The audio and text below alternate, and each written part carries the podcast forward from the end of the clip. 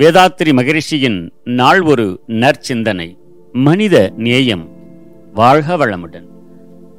நாம் தெரிந்தோ தெரியாமலோ சில கருத்துக்களை நம் மனத்தில் பதிய வைத்துக் கொள்கிறோம். நட்புறவை வளர்க்கும் சில கருத்துக்களை ஏற்று வருகிறோம். அதோடு சில வெறுப்புணர்ச்சியூட்டும் கருத்துக்களையும் நாம் பதிவு செய்து கொண்டு வருகிறோம்.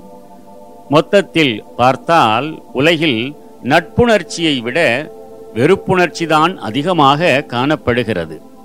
கட்சி பற்று காரணமாக சாதிப்பற்று காரணமாக நாட்டுப்பற்று குடும்பப்பற்று காரணமாகவும் வெறுப்புணர்ச்சியே வளர்க்கப்பட்டு வருவதை காண்கிறோம். இந்த வெறுப்புணர்ச்சி பெரிதும் கருத்து வேறுபாடுகள் காரணமாகவே எழ காண்கிறோம். ஒருவர் செய்கிற காரியமோ பேசுகிற பேச்சோ நமக்கு பிடிக்காத காரணத்தால் கோபம் எழும்போதே அது மூளையிலுள்ள சிற்றறைகளை தாக்கி வெறுப்புணர்ச்சியை பதிவு செய்து விடுகிறது.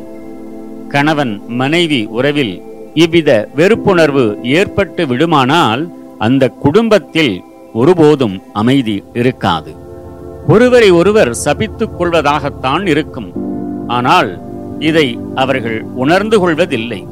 இதனால் ஒருத்தருக்கொருத்தர் தமக்கே தம் குடும்பத்திற்கே தீமை விளைவித்துக் கொண்டு இருக்கிறோம் என்பதை புரிந்து கொள்வதில்லை மனிதனை மனிதன் நேசிக்க வேண்டும் மதித்து நடக்க வேண்டும் கூடுமானவரை ஒருவரை ஒருவர் எப்போதும் வாழ்க வாழ்க என்று வாழ்த்திக்கொண்டே இருக்க வேண்டும்.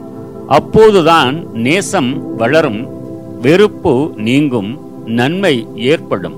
வாழ்க வளமுடன். நம் கடமை அறவாழ்வின்